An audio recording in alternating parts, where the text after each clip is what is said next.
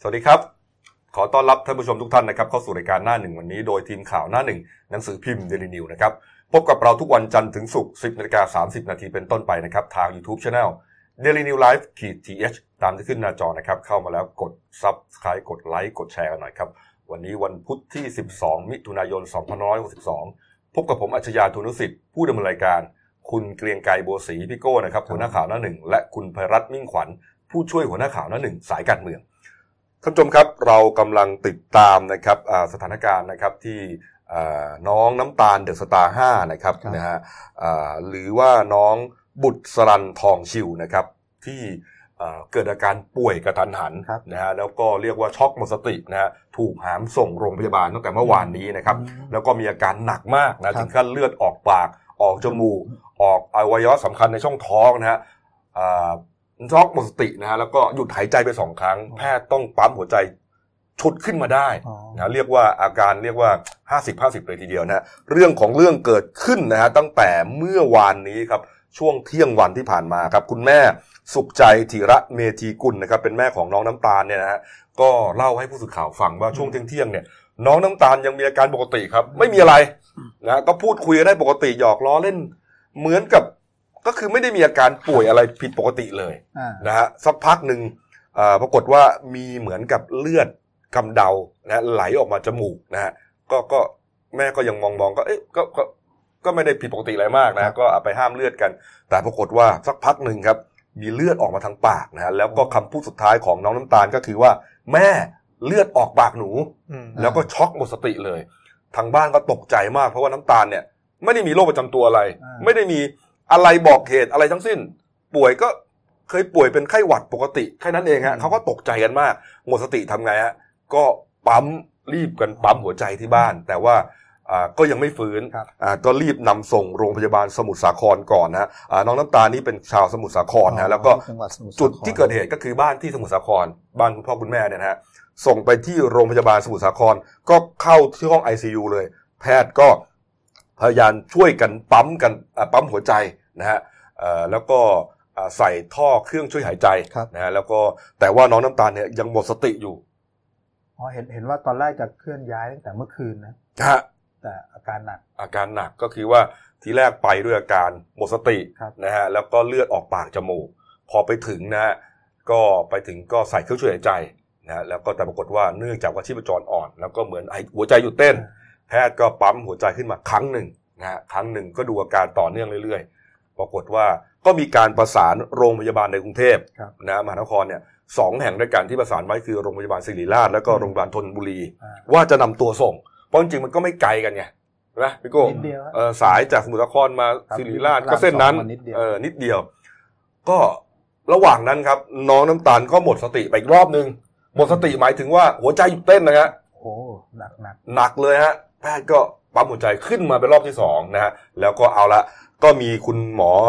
จากทนบุรีเนี่ยมามาถึงโรงพยาบาลเลย มาที่สมุทรสาครเลยเพื่อที่จะส่งต่อกันยังไง แต่ปรากฏว่าเลือดออกในช่องท้องเยอะอีกนะฮะออกที่กระเพาะอาหารเนี่ยฮะกลายเป็นว่าก็อันตรายสุ่มเสี่ยงหากจะต้องนำเคลื่อนย้ายนะฮะคุณหมอก็เลยบอกงั้นอย่าเพิ่งให้เลือดก่อนนะแล้วก็พยายามเรียกว่า ยื้อกันตลอดทั้งคืนนะฮะให้เลือดกันอะไรกันเนี่ยช่วยใส่เครื่องช่วยหายใจกันตลอดนะฮะปรากฏว่าจนกระทั่งเขาก็ประสานกันมาทั้งคืนนะเมื่อคืนนี้ก็น่าจะนะครับทางโรงพยาบาลศิริราชเนี่ยก็เหมือนส่งกับทีมแพทย์พยาบาลเนี่ยไปประสานช่วงช่วงกลางดึก แล้วก็เห็นว่าอาการน่าจะทรงๆ และพอจะเคลื่อนย้ายได้แล้วนะฮะล่าสุดนะครับตอน6โมง20 นาทีนี่เองฮะ6โมงเช้านี่เองครับนะฮะญาติก็ได้นำตัวน้องน้ำตาลเนี่ย ออกจากโรงพยาบาลสมุทรสาครนะครับ ส่งต่อไปรักษาที่โรงพยาบาลศิริราชนะฮะก็ใช้เวลาสักชั่วโมงเศษๆนะไม่นานมากก็ถึงสิริราชตอนนี้น้องน้ำตาลอยู่ที่สิริราชนะครับ อาการก็เรียกว่าห้าสิบห้าสิบนี่ฮะทั้งแพทย์ก็ตกใจ เอ๊มันเกิดอะไรขึ้น จริง ๆ ตั้งแต่เมื่อคืนแล้วนะมีข่าวนี้ออกมาเนี่ยบรรดาแฟนคลับของน้องน้ำตาลเนี่ยก็เข้าไปคอมเมนต์แล้วก็เข้าไปไปสอบถามอะว่าสรุปแล้วเป็นอะไร คือตอนตอนตอนนี้ทางแพทย์ก็ยังไม่รู้สาเหตุ แพทย์ที่สมุทรสาครนะยังไม่รู้ว่าเป็นอะไร ยังไม่รู้ว่าเป็นโรคอะไร ก็ก็คือรู้ว่าเลือดออกก็รักษาอาการเฉพาะหน้าไปก่อนนะแต่ว่าเอ่อเลือดออกเนี่ยเลือดออกไหลไม่หยุดหรือว่าไหลหลุดหยุดยากเนี่ย ส่วนหนึ่งเนี่ยมาจากเกล็ดเลือดต่ำนะฮะอืมเกล็ดเลือดเนี่ยอธิบายก็คือว่าเป็นเหมือนกับเกล็ดนี่เลยฮะคุณหมอเคยอธิบายผมฟังนะฮะพอเวลาเราเลือดออกเนี่ย มันจะไอเกล็ดพวกเนี้ยมันจะเหมือนมันจะมันจะมาอุด บาดแผลอ่าเราถึงเห็นเลือดแข็งตัวไงนี่ฮะอธิบายกันง่ายเลยเป็นเกล็ดเลย เพราะฉะนั้นคนที่มีเกล็ดเลือดต่ำเนี่ย ก็คือไม่มีไอ้ไอ้เลือดแข็งๆนี้มาอุดไงเลือดมันก็ไหลออกเรื่อยๆเห็นออกถึงว่ารื่ยๆเลือดในกระเพาะอาหารเต็มเลยครับถูกต้องครับ ถูกต้องครับนี่ฮะแล้วก็เอ่อก็มีคนคอมเมนต์หลายคนนะให้ข้อสังเกตว่าเอ๊ะหรือว่าน้องจะเป็นมะเร็งเม็ดเลือดขาวเฉียบพลันแล้วไม่รู้ตัวนะเป็นไปได้นะฮะอีกอันหนึ่งข้อสันนิษฐานหนึ่งก็คือว่าเอ่อไข้เลือดออก แต่ไข้เลือดออกเนี่ยมันจะมีอาการบ่งชี้ก่อนหน้านี้เยอะครับอ่านะถ้าจะเป็นนะเช่นมีไข้ใช่มีไข้ผื่นสูงขึ้นขึ้นขึ้นลงลงมีผื่นจุดแดงอะไรพวกเนี้ยคือคือคือรู้ก่อนนะแต่นี่คุณแม่เขาบอกว่าไม่เป็นอะไรอืมไม่ได้มีอาการอะไรยังคุยเล่นสนุกสนานเลยตอนเที่ยงแล้วอยู่ดีก็น็อกไปเลย ต้องมีอาการไข้บ้างถ้าเป็นไข้เลือดออกเออก็ผมว่าไม่น่าจะใช่ไข้เลือดออกไม่น่าใช่แต่ว่า แต่ว่าโรคที่บ่งชี้อาการเนี่ยเขาก็อาจจะมีโรคเฉพาะของเขานะอาจจะไม่ใช่มะเร็งเลือดขาวอย่างที่ผมบอกก็ได้ แต่ว่าอันนี้เราก็เอามาจากคอมเมนต์ที่ที่บรรดาแฟนคลับเขาแสดงความเป็นห่วงกันเนี่ยนะว่ายังไง เพราะตอนนี้เนี่ยก็ยังไม่รู้นะว่าน้องเป็นอะไรอืมเออเนี่ยฮะตัวก็อยู่ที่ศิริราชเนี่ยฮะก็เราก็ส่งนักข่าวนะฮะไปประจำหลายคนด้วยกันนะฮะตอนนี้ก็เอ่อกำลังเดินทางอยู่ครับนะฮะมีความคืบหน้าอะไรก็จะ แจ้งด่วนเข้ามานะใช่ครับ หลายคนน่าจะจำกันได้นะครับครับน้องน้ำตาลเดอะสตาร์เนี่ยนะฮะอ๋อเนี่ยฮะประวัติเป็นไงครับพี่โกครับเนี่ยฮะน้องน้องน้ำตาลก็มีผลงานมาจากการประกวดร้องเพลงเดอะสตาร์ค้นคว้าคัดค้นคว้าขวาดาวอ่าค้นคว้าคัดค้นค้นค้นฟ้าคว้าดาวครัปีบผมห้าครับครับผม แล้วก็ชื่อจริงก็คือนางสาวบุษรันทองชิวครับปัจจุบันก็อายุ 28 ปีครับอืมถ้าเราจะจำพอจดจำกันได้ก็คืออ่าที่แสดงเป็นละครซิทคอมเป็นหมวดลันอืม รับบทเป็นอ่าตำรวจในนะละครผู้กองเจ้าเสน่ห์เนี่ยก่อนหน้าเนี้ยอ่าอ่าอ่าแสดงประกบกับพี่มอสก่อนหน้านี้ครับครับ แล้วก็นอกจากมีผลงานด้านละครโทรทัศน์ แล้วก็ยังมีผลงานภาพยนตร์ครับ ก็เรื่องเทวดาท่าจะเท่งครับ ก็รับบทเป็นนางเอก ชื่ออมยิ้มอืมก็หลายปีแล้วฮะเรื่องเรื่องนี้ครับครับอ่าน้องน้ำตาลนี่จบการศึกษาปริญญาตรีจากวิทยาลัยดุริยางคศิลป์มหาวิทยาลัยมหิดลครับ อืม เอกฟอยนะฮะอ่าก็คือเอกการร้องเพลงครับการใช้ผมเสียงนั่นเองนะฮะนี่ฮะโอ้โหนี่ฮะก็ทางต้องคุณพ่อคุณพ่อนะฮะคุณพ่อชื่อว่าอ่าคุณวิโรธทองชิวนะครับ ก็เอ่อเรียกว่าตกใจนะไม่รู้ว่าไม่รู้ว่าลูกสาวเป็นอะไรฮะแต่ว่าเห็นว่าล่าสุดคุณพ่อได้โพสต์เฟซบุ๊กนะครับบอกว่าตั้งอ่าช่วง6โมง21 นาทีนะครับ บอกว่าเดินทางจากโรงพยาบาลสมุทรสาคร สู่โรงพยาบาลศิริราชโดย ICU Mobile ขอบคุณจอสอร้อยขอบคุณหมอเก่งวายโยที่ช่วยประสานงานอย่างดีครับและขอขอบคุณนายแพทย์ ปรัญญาสากิยลักษณ์นะฮะที่รับดูแลน้ำตาล ขอพรจากสิ่งศักดิ์สิทธิ์สวดมนต์ขอให้น้ำตาลปลอดภัยนะลูก วงเล็บลูกสาวคนที่สองครับนะฮะนี่ฮะกำลังอยู่ในห้อง ICU อาการโคม่าเลือดออกจากกระเพาะหรือปอดไม่แน่ใจ หัวใจหยุดเต้นต้องปั๊มหัวใจขึ้นมาหลายรอบ ตั้งแต่เที่ยงจนตอนนี้ก็ยังโคม่ารอรอรออาการทรงตัวย้ายเข้ากรุงเทพมหานคร นี่ฮะโอ้โหเออนะก็ขอให้น้องอาการดีขึ้นครับนะฮะถือว่าให้ให้ให้เรียกว่าพ้นขีดอันตรายโดยเร็วก็แล้วกันนะ แล้วก็จะได้รักษาว่าโรคเป็นอะไรก็จะได้รักษาตัวนั้นครับผมนะตอนนี้ก็คือต้องรักษาอาการเฉพาะหน้าก่อนอืมนะครับอ้าวนะฮะมาเรื่องการบ้านการเมืองหน่อยนะครับ เมื่อวานนี้อ่า มีพิธีใหญ่ที่ทำเนียบรัฐบาลนะฮะอืมเก่งครับใช่ตั้งแต่เขาถือเวลาเลิกดีนะ 13นาฬิกา35 นาทีนะอ่าท่านนายกพลเอกประยุทธ์จันทร์โอชาทำพิธีรับพระบรมราชโองการโปรดเกล้าโปรดกระหม่อมครับแต่งตั้งให้ดำรงตำแหน่งเป็นนายกรัฐมนตรีคนที่ 29 สมัยที่ 2 ครับเก่งฮะก็เอ่อเมื่อวานก็คือหลังจากที่เรารอกันมา ก็ท้ายสุดก็มีการโปรดเกล้าครับอ่านายกคนที่ 29 ก็เท่ากับชัดเจนแล้วแหละว่าตอนตอนนี้ทิศทางเนี่ย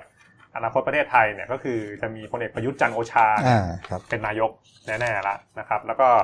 เอ่อเมื่อวานเนี่ยท่านท่านนายกก็มีการแถลงเกี่ยวกับทิศทางการทำงานหลังจากนี้นะครับ ก็คือโดยสรุปเนี่ยท่านก็ยืนยันว่าหลังจากนี้จะนำรัฐนาวาเนี่ยทุ่มเททำงานตามมาตรฐานจริยธรรมครับ เพื่อประโยชน์ของประเทศชาติและประชาชน แล้วก็จะนำประเทศเนี่ยไปสู่ความมั่นคง มั่งคั่ง แล้วก็ยั่งยืนสำหรับ ขั้นตอนหลังจากนี้นะครับ ก็คือมเดี๋ยวท่านนายกเนี่ย จะไปเร่งคุยกับพรรคร่วมรัฐบาล ก็ครับจะจะเป็นในขั้นตอนของการจัดสรรตำแหน่งแล้วแหละ ก็คือจะมีหลักการก็คือว่าจะเอาคนที่มีความรู้ความสามารถเนี่ย เข้ามาบริหารงานนะนะครับ ก็ครับอ่าเดี๋ยวหลังจากนี้ก็คือหลังจากได้คอรมอเสร็จก็จะก็จะต้องมีการเสนอทุนเกล้าขึ้นไปก่อน แล้วพอโปรดเกล้าลงมาก็จะเป็นในส่วนของการนำคอรมอไม่เกิน 35 คนเนี่ยถวายสัตย์ ปฏิญาณตนครับ แล้วก็แถลงนโยบายต่อที่ประชุมรัฐสภาก็อืมน่าจะได้เห็นหน้าเห็นตารัฐบาลชุดใหม่บริหารประเทศเนี่ย ประมาณครับช่วงปลายเดือนมิถุนาแต่ว่าเมื่อวานมันมีข้อสังเกตนะ คือท่านนายกเนี่ยก็ก็เชิญอ่า ตัวแทนพรรคการเมืองไปครับผมนี่ไงพรรคร่วมรัฐบาลพรรคร่มีวมทั้งหมด 19พรรคนี่ไงใช่ไหมอ่ามา 18 ครับอ้าวครับอีกเนี่หยนึ่งพักคือพักไหนผมจะมาวิเคราะห์เรื่องนี้แหละ หายไปหนึ่งใช่ไหมพี่กบเออนะฮะพรรคคนที่หายไปหนึ่งเนี่ยอืมคือคุณดำรงพิเดชหัวหน้าพักอืมรักผืนป่าประเทศไทยอืมคนนี้น่าจะไม่มีนัยยะอะไรนะฮะอ่าน่าจะติดธุระจริงครับๆไม่นะได้ฮะส่งตัวแทนมา ก็ไม่ได้ส่งตัวแทนมานะเพราะว่าแกเป็นสสคนเดียวไงครับผมนะฮะปรากฏว่าคนที่มาร่วมเนี่ยนะก็มาแทบทั้งหมดครับ นะครับมาทั้งหมดเลยนะไม่ว่าจะเป็นเอ่อคุณอุตตมะสาวนายนนะคุณอนุทินชาญวิรกูลหัวหน้าพักภูมิใจไทย คุณวราวุฒิศิลปะอาชานะฮะอันนี้ก็คือพักชาติไทยพัฒนานะครับหม่อมราชวงศ์จตุมงคลโสนกุล หัวหน้าพักรวมพลังประชาชาติไทย คุณชัชวานคงอุดมอ่าหัวหน้าพักครับผมพลังท้องถิ่นไทย คุณเทวันลิปตาพันลบหัวหน้าพักชาติพัฒนา คุณไพบูลย์นิติตะวันหัวหน้าพักประชาชนปฏิรูปใช่แล้วนะฮะก็ส่วนที่เหลือก็จะเป็นพักเล็กอะนะครับอืมก็จะมีคุณ สุรทินพิจารณ์นะครับ หัวหน้าพักประชาธิปไตยใหม่ แล้วก็คุณหมอระวี มาชมาดลนะครับอ่าหัวหน้าพลังธรรมใหม่ครับก็คุณสัมพันธ์เลิศนุวัฒน์อ่าหัวหน้าพักพลังพลเมืองไทยพลตำรวจเอกยงยุทธเทพจำนงครับ หัวหน้าพักประชานิยมอืมแล้วก็คุณปีดาบุญเพิงนะครับ หัวหน้าพักครูไทยเพื่อประชาชนครับ แล้วก็อันนี้ อันนี้คุณเต้นะครับอ่ามงคลกิจ สุขสินพลานนท์ครับหัวหน้าพักไทยศรีวิไลนะครับ แล้วก็อืมมีคุณสมเกียรติสอนลำนะครับ หัวหน้าพักประชาพิวัตรพลตรีทรงกรดทิพย์รัตน์นะครับ หัวหน้าพักพลังชาติไทย แล้วก็คุณคาถาเทพ เตชะเดชเรืองกุลนะครับ หัวหน้าพักพลังอ่าไทยรักไทย แล้วก็สุดท้ายคุณพิเชษฐ์สถิชัชวานหัวหน้าพักประชาธรรมไทยครับครับ แต่ว่าที่น่าสนใจนะฮะก็คือพักประชาธิปัตย์นะครับพักประชาธิปัตย์เนี่ยจริง ๆ ควรจะต้องเออ ส่งคุณจุรินทร์ลักษณะหัวหวิน้าสิทพรรคธิ์นะครับหัวหน้าพักครับผมมานะฮะแต่ว่าเมื่อวานนี้ได้ส่งตัวแทนมาสองท่านนะก็คือครับผมคุณนิพนธ์บุญญาบณีรองหัวหน้าพัก แล้วก็คุณเฉลิมชัยศรีอ่อนเลขาธิการพักนักข่าวก็ถามนะว่าอืมอ้าวแล้วคุณจุรินทร์ไปน่ะไหนไปไหนนะคุณนิพนธ์บอกสั้นๆ บอกว่าเอ่อไม่ได้มาร่วมพิธี เพราะว่าติดประชุมที่อ๋พัอกเอออ่ามีนัยยะอะไรติดนะประชุมเหรอคือจริง ๆ เนี่ยใช้เวลาไม่นานนะในการเอ่อรับรับพระบรมราชโองการเนี่ยครับผมแล้วก็ แหมประชุมที่พักนะ มันจะมันมันจะใหญ่กว่าการมาร่วมพิธีนี้เหรอฮะก็หลายฝ่ายเขาก็ตั้งข้อสังเกตนะว่าว่าประชาธิปัตย์ก็ยังยังยังไม่ส่งตัวตัวขุนหมายถึงว่าคุณจุลินทร์เนี่ยมาอ่ามาร่วมกับท่านนายก ไว้ตัวฮะโอ้โห ไว้ตัวมากเกินไปหรือเปล่าฮะพี่โก้ครับนะไม่แต่ถ้าดูก็ดูในภาพก็มีคุณท็อปนี่ก็เป็นตัวแทนหัวหน้าพักนะครับ อ๋อแหมอันนั้นก็ไม่เป็นไรหรอกอ๋อคุณคุณหนูนาใช่ไหมครับกัญจนาเขาคือก็คือที่ประเด็นที่หลายๆฝ่ายเขาจับตามอง เพราะว่าก่อนหน้านี้มันมีกระแสข่าวมาไงว่า ในการจัดสรรโควต้าเก้าอี้รัฐมนตรีเนี่ยอ่าก็มีความพยายามที่จะดึงกระทรวงเกรดเอเนี่ยคือจากฝั่งประชาธิปัตย์อันนี้ไม่ได้ไม่ได้ใจจะเป็นสาเหตุหรือเปล่าหมายถึงคุณอุด้าจะงอนงอนเงี้ยเหรอ ก็อาจจะต้องไว้เชิงหน่อยเอาไว้เชิงไว้ตัวอย่างตอนนั้นน่ะที่คุณชวนหลีกภัยเพิ่งได้เอ่อได้เป็นประธานรัฐสภาใหม่ๆอ่านะที่ไปร่วมงานที่สนามหลวงอะอ่าแล้วก็ไปเจอท่านนายกอะยังไม่ค่อยคุยเลยอะโอ้ยว่าท่านนายกมามาสวัสดีทักคุณชวนหันข้างให้เลยนะเออตอนแรกเหมือนแบบเออเออเออเนี่ยดูดิเออประชาธิปัตย์นี่เขาอ่าก็ก็นี่นี่เป็นสไตล์สไตล์เขาเลยใช่ไหมสไตล์สไตล์เขาเลยอะเราไปดูโผครมหน่อยนะครับครับ หลังจากที่อ่า เมื่อวานนี้มีพิธีไปแล้วเนี่ยนะฮะก็เรียกว่าอ่านายกคนใหม่ก็คือคนเก่านั่นเองนะคฮะนคนก็อยากเห็นหน้าค่าตารัฐมนตรี ถูกต้องครับถูกต้องครับก็จริง ๆ เนี่ยอ่าก็มีรายชื่อมาก่อนหน้านี้เป็นสัปดาห์แล้วล่ะอืมอาจจะมีขยับบ้างเล็กๆน้อยๆนะฮะเพราะว่าอ่าที่มีกระแสข่าวว่าจะขอเอา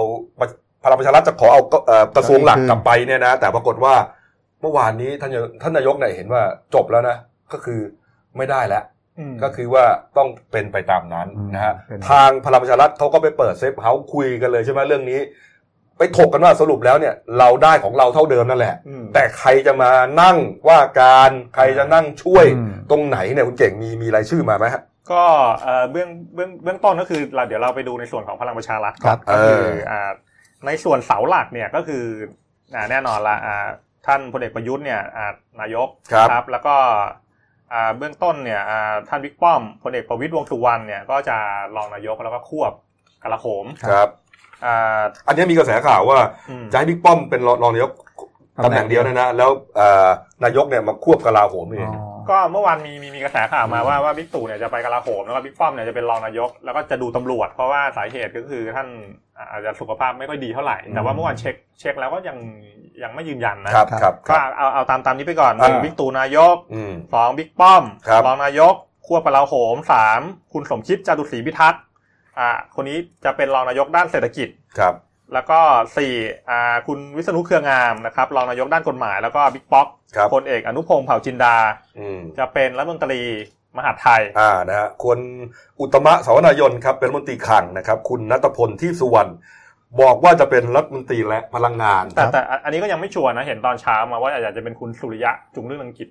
มาแทนจึงอันนี้ก็เดี๋ยวรุ่งเรืองกิจเลยนะฮะเดี๋ยวรอนะเขย่าอีกทีหนึ่งครับ ผมคุณสนธิรัตน์สนธิจิรวงศ์อันนี้ตามเดิมครับ อุตสาหกรรมนะฮะกอบศักดิ์ภูตระกูลเป็นดิจิตอลเพื่อเศรษฐกิจและสังคมนะครับ คุณสุวิทย์เมสินทรีย์รัฐมนตรีอุดมศึกษาอ่าอันนี้กระทรวงใหม่นะครับ แล้วก็คุณอิทธิพลคุณปลื้มรัฐมนตรีวัฒนธรรมนะครับคุณพุทธิพงศ์ปุณณกันต์รัฐมนตรีประจำสำนักนายกรัฐมนตรีเอ่อสำนักนายกรัฐมนตรีแล้วก็ไปคุมสื่อนะฮะครับแล้วก็คุณสันติพร้อมพัฒน์ รัฐมนตรีแรงงานแต่ว่าอ๋ออัอันนี้ก็ยังไม่นิ่งยังไม่นิ่งครับผมแล้วก็ส่วนคุณสมศักดิ์เทพสุทินนะฮะอ่าสามมิตรเนี่ยนะครับเอ่อตัดสินใจอยู่ว่าจะไปนั่งศึกษาธิการหรือว่ายุติธรรมอ๋อให้เลือกให้เลือก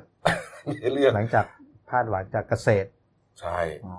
นะฮะนี่ครับนี่ฮะในส่วนของพรรคอื่นแหละครับ ในส่วนของสรุปก็อย่างที่พี่กบว่าเนี่ยในส่วนของประชาธิปัตย์กับกับภูมิใจไทยเนี่ยก็นิ่งแล้วก็คือว่าก็คือเกี่ยไปเรียบร้อยแล้วคนละแปดเก้าอี้อืมก็จะมีรองนายกว่าการสามแล้วก็รัฐมนตรีช่วยอีกเท่าไหร่อีกสี่ครับสี่เก้าอี้ครับครับ อืมนี่ฮะประชาธิปัตย์เขาก็ตามนั้นนะที่ว่าจะโยกกันไปกันมาก็ลองดูแล้วกันนะครับอ่าหัวหน้าพักหัวหน้าพักก็คือคุณจุลินทร์จะเป็นรองนายก จะควบพาณิชย์หรือควบเกษตรครับรอดู ถ้าควบพาณิชย์ก็จะเอาเกษตรให้กับคุณเฉลิมชัยศรีอ่อนใช่นะก็สลับกันสองคนนี่แหละครับผมนะว่ายังไงก็ว่ากันนะครับ ส่วนคุณจุติไกรเลิกษ์จะไปนั่งพัฒนาสังคม แสดงว่าคุณหญิงกระยาตกไปอืมใช่ไหมฮะนะฮะอืมตกไปที่มีชื่อมาก่อนหน้านี้ ส่วนที่มาแน่นอนครับ คุณนิพนธ์บุญญามณีนะครับ รองหัวหน้าพักจะไปนั่งช่วยมหาดไทยอือฮึนะฮะแล้วก็อันนี้มีชื่อมาใหม่นะคุณกนกวงศ์ตังงาน เป็นรัฐมนตรีช่วยศึกษาธิการนะครับ คุณประกอบรัตนพันธ์ อ่าอันนี้ก็อยากจะมานั่งคมนาคมนะฮะแต่ว่าก็มีชื่อของคุณสาธิตปิตุเตชะคาไว้แล้วอืมนะครับนะฮะในส่วนของรัฐมนตรีช่วยคมนาคมอีกคนหนึ่งฮะคุณทวรเสนเนียมนี่ฮะก็ว่าไปนะครับอืมนี่ฮะอ่าส่วนที่น่าสนใจอีกพักหนึ่งฮะภูมิใจไทยครับคุณเก่งครับ อันนี้พลาดไม่ได้ฮะภูมิใจไทยเนี่ยก็คือค่อนข้างนิ่งนะนะก็คือคุณอนุทินชาญวิรกูลเนี่ยหัวหน้าพักเนี่ยก็ท่านก็จะเป็นรองนายกแล้วก็จะควบ รัฐมนตรีสาธารณสุขก็คือจะไปผลักดันเรื่องอืมกัญชาแหละกัญชาเสรีครับ แล้วก็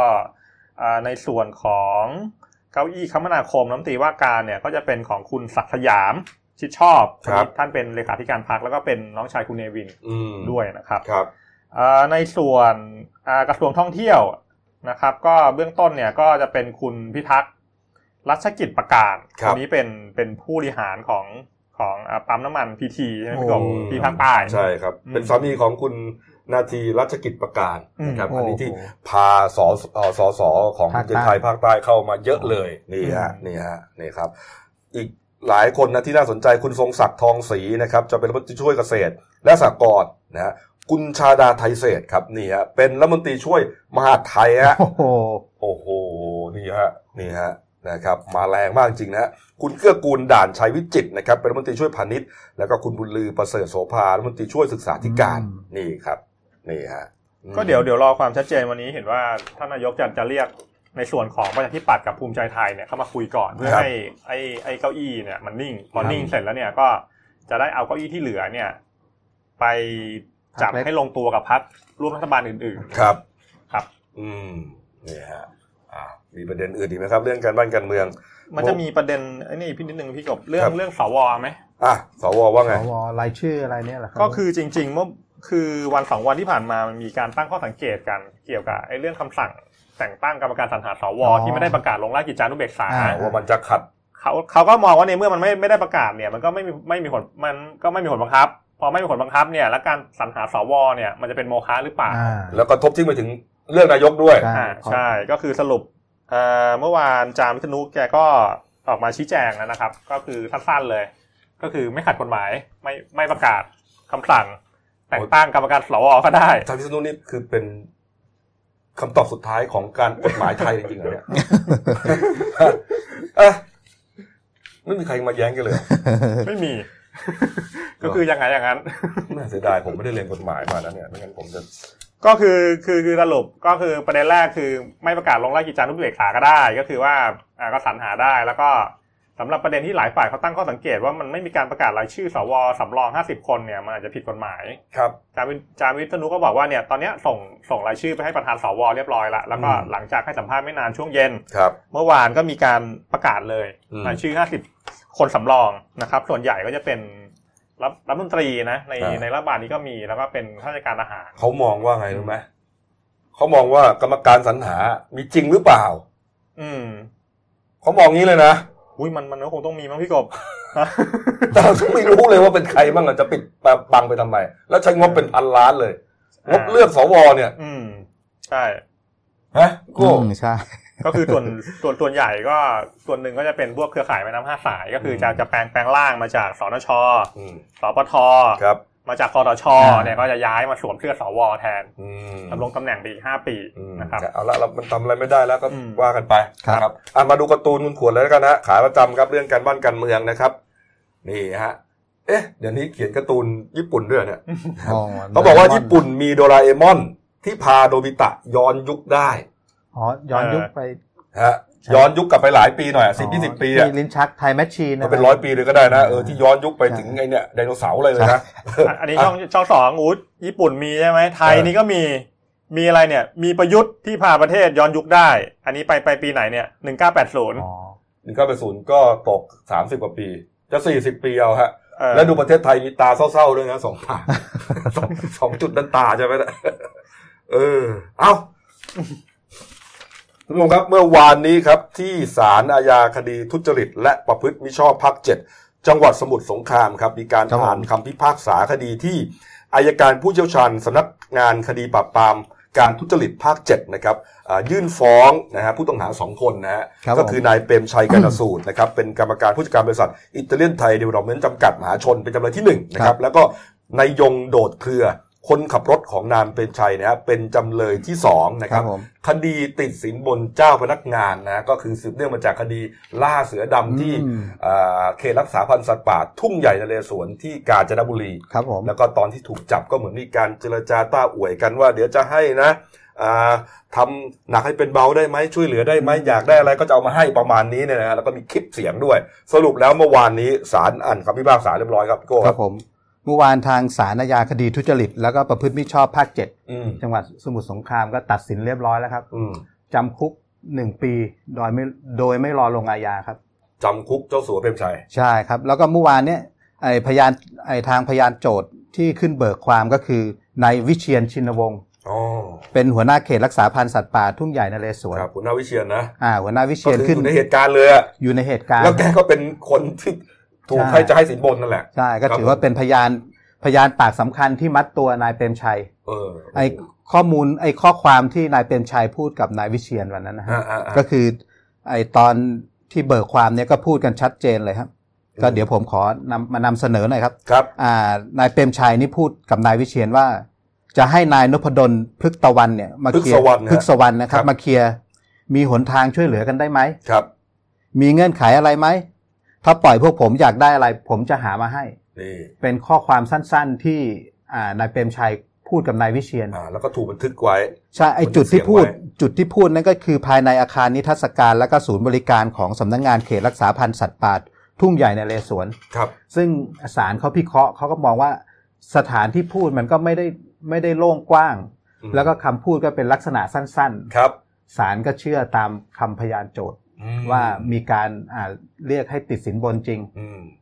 แม้ว่าในคำพูดในประโยคนี้เนี่ยครับจะไม่ได้ระบุสินบนว่าเป็นอะไรอ่านะแต่ว่าก็เชื่อได้ว่าจะมีการให้จริงครับๆเนี่ยครับอ่าครับอืม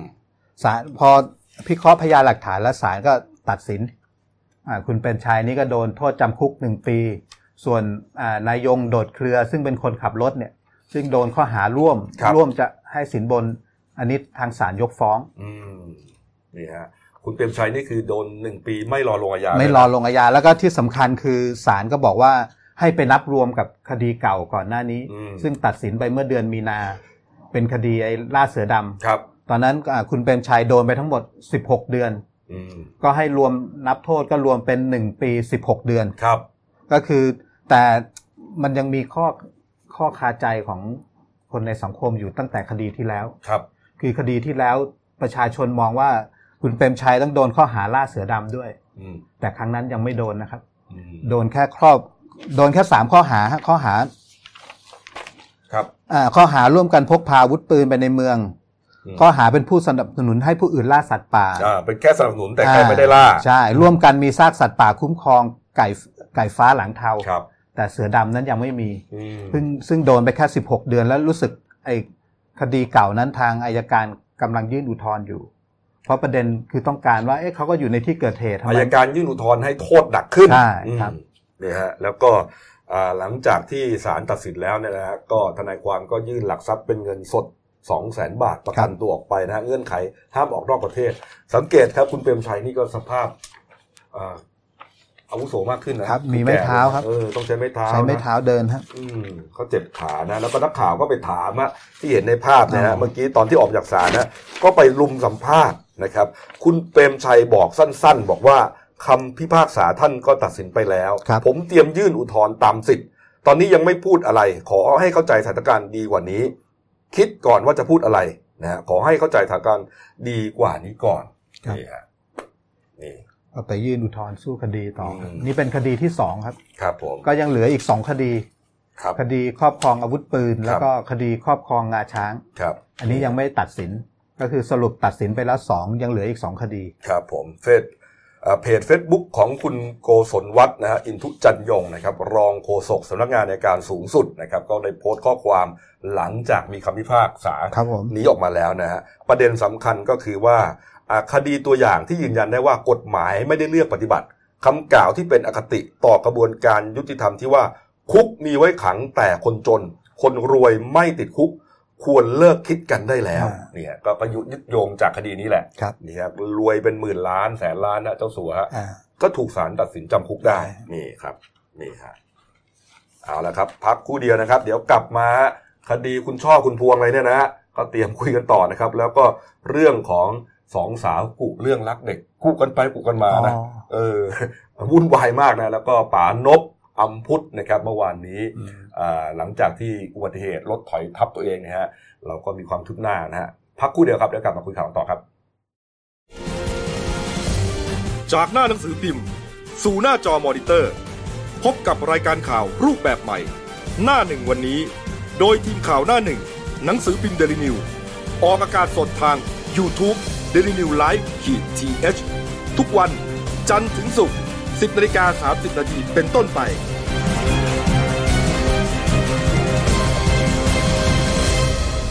แล้วคุณจะได้รู้จักข่าวที่ลึกยิ่งขึ้น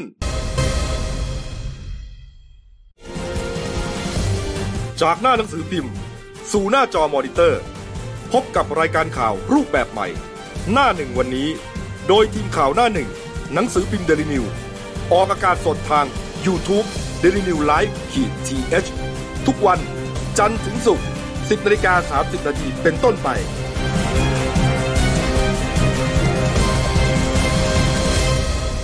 แล้วคุณจะได้รู้จักข่าวที่ลึกยิ่งขึ้น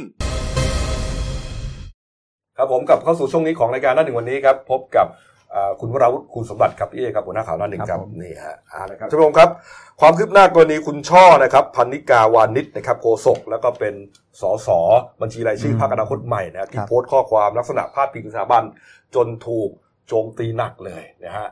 นะเป็นฮะเป็นเรื่องราวในอดีตนะไอ้ที่โพสต์ก่อนใช่หน้านี้ครับเป็นใช่เรื่องครับราวเมื่อเก้าปีก่อนอืมสมัยเขาจบเรื่องศาสตร์จุฬาใหม่จากนั้นมาก็อ่าโพสต์มาต่อเนื่องนะหลายครั้งเนี่ยนะที่ลักษณะพาดพิงสถาบันเนี่ยอย่างที่ทราบกันเนี่ยนะครับอ่า เมื่อวานนี้ครับคุณช่อนะฮะได้ออกมาแล้วครับนะฮะออกมาแล้วหลังจากเก็บตัวเงียบมานานหลังจากเกิดเรื่องเนี่ยนะฮะคุณช่อเดินทางไปที่พม่าอ๋อนะครับ แล้วก็เหมือนกับไปอ่าไปทำงานอะไรสักอย่างหนึ่งเนี่ยนะไปร่วมประชุมไปร่วมประชุมนะครับครับ ปรากฏว่าเมื่อวานนี้ครับคุณช่อได้ทวิตข้อความผ่านทวิตเตอร์ส่วนตัวนะครับๆอืมครับ อย่างนี้ครับ ขอบคุณทุกกำลังใจที่ส่งมาทั้งหน้าไม้หลังไม้และทุกคนที่ติดเซฟพันนิกานะฮะ เราจะเดินไปด้วยกันเสมอค่ะนี่อืมสั้นๆแค่นี้เองครับเนี่ยฮะจากนั้นก็มีคนแฟนคลับต่างๆเข้ามา เรียกว่าให้กำลังใจครับล้นหลามบางส่วนก็มามาตำหนิด่าทอก็ว่าไปนะฮะตามคือปกติของโซเชียลมีเดียคือในรูปที่ที่ถ่ายในชุดคุยแล้วชี้เขาเคยโดนมารอบหนึ่งแล้ว สมัยเป็นทำงานอยู่อืมนักข่าวครับครับอ๋อก็คือไม่คือเป็นโดนคุยมารอบแล้วคราวนี้อืมถือว่าเป็นรอบสองครับผมเนี่ยฮะนะฮะ หลังจากเกิดเรื่องเกิดราวเนี่ยนะฮะคุณปรเมศนะครับ คุณปรเมศอินทรชุมนุมครับรองอธิบดีสำนักงานชี้ขาดคดีอายการอันสูงสุดนะครับ ก็ได้โพสต์ข้อความถึงประเด็นนี้นะครับเนี่ยโพสต์อย่างนี้ครับ ตอนเราเด็กเราก็คิดอย่างเด็ก พอเราโตเราคิดอย่างผู้ใหญ่ทำไมต้องถอยหลังไปเล่นงานเขา เมื่อเป็นเด็กเมื่อ 9 ปีที่แล้วเพื่ออะไรเนี่ยฮะโพสต์นี้ก็เหมือนจะลักษณะว่าเข้าข้างคุณ คุณช่อไกลๆอยู่นะครับเนี่ยก็มีชาวโลกออนไลน์เข้ามาแสดงความคิดเห็นเป็นจำนวนมากเลยนะทั้งเห็นด้วยและไม่เห็นด้วยนะครับนี่ฮะนี่ครับเออนะฮะคุณปรเมศก็ไปตอบด้วยนะ ไปตอบความคิดเห็นบางส่วนเลยนะ บอกว่า ผมคิดว่าตอนเด็ก หรือแม้ตอนเป็นอาการใหม่แล้ว เราก็ทำผิดหลายเรื่องเหมือนกัน แต่วันนี้เราเป็นผู้ใหญ่แล้วเราต้องรับผิดชอบมากขึ้น ถ้าทำไม่ถูกต้องก็ต้องรับผิด ผู้ใหญ่หลายคนก็ทำผิดมาก่อนมากมาย ไม่อยากให้ใช้การทำลายล้างกันแบบนี้ครับ ซึ่งตอนนี้เขาคิดได้แค่นั้นครับ แต่ถ้าวันนี้ทำอีกก็ต้องโดน ถ้าไม่ใช่สสก็คงไม่มีใครสนใจอืมเนี่ยก็เหมือนประมาณว่า ตอนนั้นเขายังเด็กอยู่ไงอย่างวัยรุ่นอะยังวัยรุ่นอยู่นะครับ แล้วก็ทำอะไรก็อาจจะไม่คิดนะฮะอืมคนอื่น พวกเราเราท่านท่านๆ ก็เคยเป็นอย่างนี้เหมือนกัน แต่ตอนนี้เราโตแล้วเป็นผู้ใหญ่แล้ว ก็แล้วน่าแล้วจะแล้วมาเป็นสสแล้วตอนนี้อืมถ้าไปทำอีกก็ก็อันนี้ก็ก็สมควรโดนเล่นสมควรโดนโดนตำหนิเพราะว่าอย่างนั้นเนี่ยฮะแต่ว่าเรื่องนี้ไม่ได้จบแค่นั้นครับใช่ไม่ได้จบแค่นั้นครับ ปรากฏว่าคุณศรีสุวรรณจันยาครับพลาดไม่ได้พาไปได้ครับพี่ศรีเนี่ยนะฮะครับก็ออกมาโพสต์นะฮะตอบโต้อ่าคุณปรเมศเนี่ยนะนะครับเขาบอกว่าด้วยความเคารพ ผมเห็นแย้งต่อข้อเขียนในโพสต์ดังกล่าวของท่าน และไม่เข้าใจในเจตนารมณ์ของท่าน ว่าต้องการสื่อเพื่อช่วยใคร แต่ถ้าเป็นบุคคลสาธารณะอืมที่สังคมไทยกำลังวิพากษ์วิจารณ์อยู่กันในขณะนี้ ที่กระทำการมิบังควรโดยโพสต์เฟซบุ๊กของตนหลายกรรมหลายวาระที่อาจกระทบต่อสถาบันนั้นอาทิวันที่ 25 พฤศจิกายน 53 5 ธันวาคม 53 21 มกราคม 54 21 พฤศจิกายน 56 ครับ17 กุมภาพันธ์เอ่อกุมภาพันธ์57อืม24มิถุนายนโอ้โห58และอีกมากมาย อีกมากมายคืออะไรฮะ26ตุลาเอ่อ60ด้วยนี่ครับ จึงไม่ใช่กรณีที่ทำไมต้องถอยหลังไปเล่นงาน เขาอืมเป็นเด็กเมื่อ9ปีที่แล้ว เพราะเมื่อ9ปีที่แล้ว บุคคลดังกล่าว อายุ22ปีก็อย่างที่เห็นนะจบจบการศึกษาปริญญาตรีแล้วนะครับเออนะฮะแล้วก็บรรลุนิติภาวะแล้วด้วยนะฮะ ก็ถือว่าสมบูรณ์ทางกฎหมายแล้ว เรียนจบปริญญาถือว่าเป็นบัณฑิตแล้ว ท่านยังมองว่าอายุขนาดนี้ยังเป็นเด็กอีกหรืออืมนี่ฮะคุณศรีสุวรรณก็ถามไปยังอาจารย์ปรเมศต่อครับ บอกว่าท่านเป็นนักกฎหมายย่อมทราบดีว่าคำว่าเจตนา ตามมาตรา 59 นั้นมีองค์ประกอบอะไรบ้าง และอายุความของปออาญามาตรา112นั้นมีระยะเวลาเท่าใด อย่าแซงทำเป็นคิกขุอาโนเนะอืมอยู่เลยครับหรือว่าท่านเป็นพวกเดียวกันกับกลุ่มคนพวกนี้ที่ชอบกระทำการมิบังควรอยู่เสมอเสมอครับ โอ้โหนี่ฮะตอบโต้กันดูเดือดเออมีความคิดเห็นขัดเป็นสองฝ่ายฮะตอนนี้ฮะใช่ฮะใช่ครับนี่ฮะโอ้โหนี่ฮะแต่ว่าในส่วนของอาคุณปิยบุตรแสงกนกกุลนะครับ ก็ ก็ก็ก็กล่าวเรื่องนี้บอกว่าไม่กังวลนะครับเขายืนยันว่าอนาคตใหม่เนี่ยมีจุดยืนชัดเจนครับผ่านมรสุมแบบนี้มาหลายครั้งนี่เป็นบทพิสูจน์การสร้างพักว่ามีอุปสรรคก็จะผ่านไปได้ แล้วก็ยืนยันว่าคุณช่อเนี่ยมีความสามารถมีความรู้ครับนะฮะเรื่องการต่างประเทศเนี่ยน่าจะเป็นสสที่มีคุณภาพคนหนึ่งเลยล่ะ นี่ปิยบุตรก็โดนมาก่อนฮะใช่ พี่บุตรก็ดงโดนอยู่โดนอยู่ธนาธรก็ก็ยัโดงนหน่วงหนักหน่วงอยู่เช่นกันเนี่ยนะฮะดูว่าใครจะไปก่อนกัน หรืออาจจะไม่ได้ไปทั้งสามคนครับนะก็ว่ากันไปนะครับเอาละครับมามาอีกเรื่องหนึ่งนะฮะที่เกิดไว้นะครับ กรณีของสองสาว ที่สุราษฎร์ธานีที่ทีแรกเหมือนเป็นข่าวว่าอ่าป้ายแย่ยางลูกอ่เออป้ายยาแล้วก็ดูว่าว่าเออแย่งลูกไปฮะแต่ว่าปรากฏว่าเรื่องมันกลับไปกลับมานะพี่ฮะเรื่องเป็นไงครับ คือจะเล่ากันง่ายๆก็คือนางสาวสติธรชูจิตนะครับ เป็นครับชาวยะลาอืมเขามาแจ้งความว่าเขาโดนวางยา แล้วก็เขาเรียกใช้คำว่าอะไรป้ายยา แล้วก็แย่งลูกลูกชายวัยหนึ่งขวบเศษไปที่ริมถนนชนเกษมอืมตรงหน้าห้างแมคโครเขตเทศบาลสุราษฎร์ธานีอืมอ่าอ่าออกไปแจ้งความเป็นข่าวใหญ่โตเออปุ๊บแล้วทีนี้ก็มีผู้หญิงคนหนึ่งติดต่อมาที่อนางสาวออน อายุ 18 ปีเป็นชาวจังหวัดตรังนะครับครับ ติดต่อมาทางตำรวจโดยนำหลักฐานสุติบัตรแจ้งเกิดมายืนยันว่าเขาเนี่ยติดต่อฝากเลี้ยง คือเขาเนี่ยเป็นคนเอาลูกไปอ่า เอาเด็กคนเนี้ยไปจากนางสาวสติธรนี่แหละ ใช่แต่ว่าลูกเนี่ยไม่ได้เป็นของสติธรอ่า เป็นลูกเขาเป็นลูกเขาอ๋อแล้วเขาเอาไปฝากสติธรเลี้ยงไว้ ใช่ครับ เออแล้วก็มีมีใบเกิดมาให้ดูด้วยว่าเกิดวันที่ 25 มีนาคม คือเรื่องของเรื่องถ้าเล่าเล่าให้ฟังง่ายๆก็คือ เอ่อนางสาวออนเนี่ย ตอนเขาท้อง โดยท้องก่อนท้องแบบ เหมือนเขาไม่พร้อมอะอ๋อเขาก็ติดต่อให้ใครมารับ ฝากลูกเขาไปเลี้ยงจนนางสติธรเนี่ย ซึ่งท้องเหมือนกันแล้วแท้งอืมก็ไม่อยากให้ฝ่ายสามีรู้ว่าตัวเองแท้งอ่าเออก็จึงติดต่อ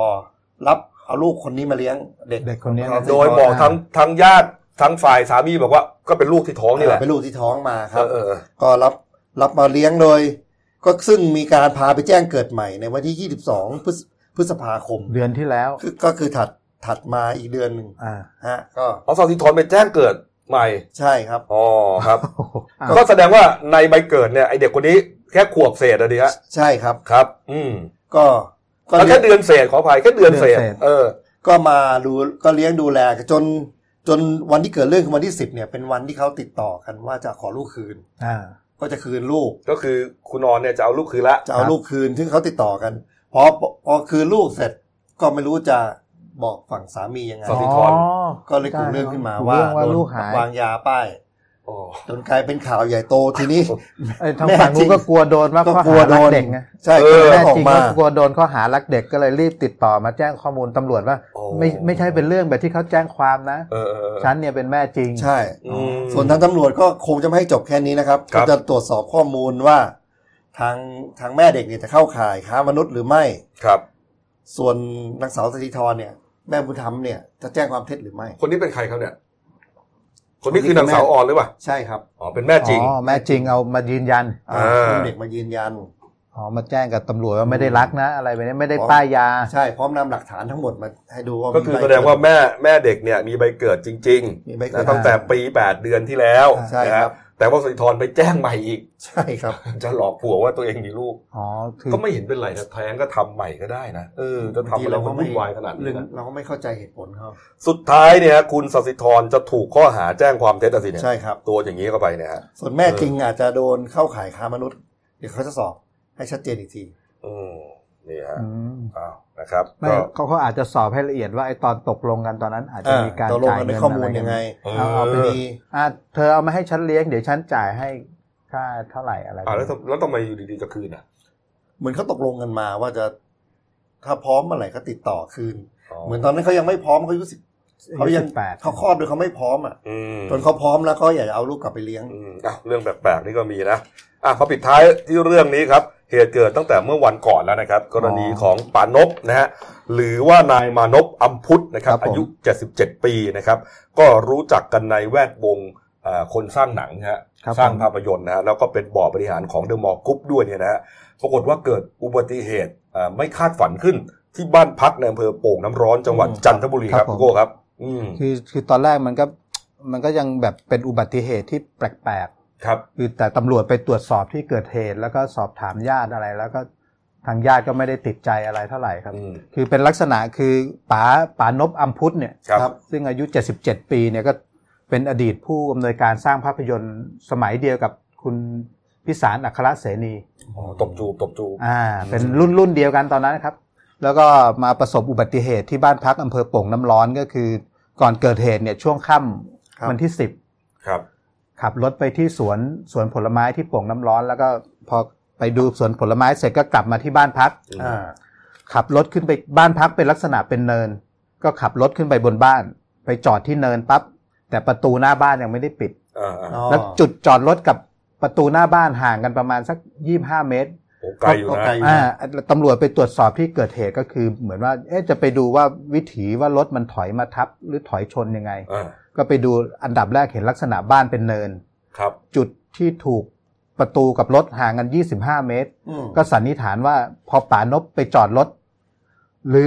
อาจจะดึงเบรกมือไม่สุดครับเป็นรถโตโยต้าอ่าใช่ใช่ สี่ประตู อันนี้เป็นเกียร์ธรรมดานะ อ่าใช่โฟวิลใช่ ครับเป็นรถโฟวิลแล้วก็อาจจะดึงเบรกมือไม่สุด พอดึงไม่สุดประตูของป่านบเขาในในที่เกิดเหตุประตูยังเปิดอยู่ นะฮะประตูเปิดอ้าอยู่ รถหันหัวไปทางบ้าน แล้วก็หันหลังให้ประตูทีนี้ รถอาจจะค่อยๆ ถอยมาจังหวะที่ป่านบเดินไปที่ประตูเดินทันหลัง อ่า เดินหันหลังเปิดไปที่ประตูบ้านประตูรั้วอ่าใช่ประตูรั้วแล้วครับ จังหวะคือรถดับเครื่องแต่เวลาหลอถถอยมามันอาจจะไม่ได้ยินเสียงอืมอืมพอมาจวนตัวแล้วป่านบก็อายุต้องห้าสิบห้าเอ้เจ็ดสิบเจ็ดแล้วอืมก็โดนประตูนะประตูเนี่ยกระแทกทั้งเหมือนผมคิดว่านะในมุมมองผมแกอาจจะพยายามจะดันดันประตูอะไรเพราะประตูมันเปิดอ้าหมายถึงจะดันประตูรถ อ่า เนี่ยเพราะประตูผลสุดท้ายประตูนี่ คือจะห้ามรถไม่ให้ไปชนใไม่ไม่คืออ๋อตัวประตูมันง้างย้อนตัวมาใช่ไหมครับง้างย้อนมาคือ ตัวเนี่ยอาจจะไปอยู่ตรงประตูเลยนะครับก็คือพยายามสู้อ่าดันพยายามแล้วพยายามดันแล้วตอนนี้ก็ก็ไม่ไหวเนี่ยจนประตูพับมาด้านหน้าเลยนะอ๋อแล้วตัวป่านบก็ติดคาอยู่ตรงตรงนั้นนะโอ้โหทางทางญาติญาติๆแล้วก็ทางพวกคนงานก็ช่วยพาไปส่งโรงพยาบาลโป่งน้ำร้อน ช่วงค่ำวันที่สิบ แต่ทนพิษบาดแผลไม่ไหวก็เสียชีวิตวันที่สิบเอ็ดช่วงเช้าครับ แล้วก็พอญาติญาติๆไปดูแล้วก็ไม่ได้ติดใจอะไรมากก็ติดต่อรับศพมาที่วัดธาตุทองกรุงเทพครับ อืมนี่ฮะคือเคสบานลบนี่ตอนเมื่อเมื่อวานที่เข้าข่าวกันก็ ก็รู้สึกไม่ธรรมดาพอดูนามสกุลแล้วเอ้าสะดุ้งครับพอสะดุ้งนามสกุลนี่คือเดอะมอลกุ๊กอืมใช่ครับผมอัมพุทธนะครับ แล้วก็จริง ๆ ลักษณะเนี้ยเคยเกิดอุบัติเหตุมาแล้ว กับอ่าดาราหนุ่ม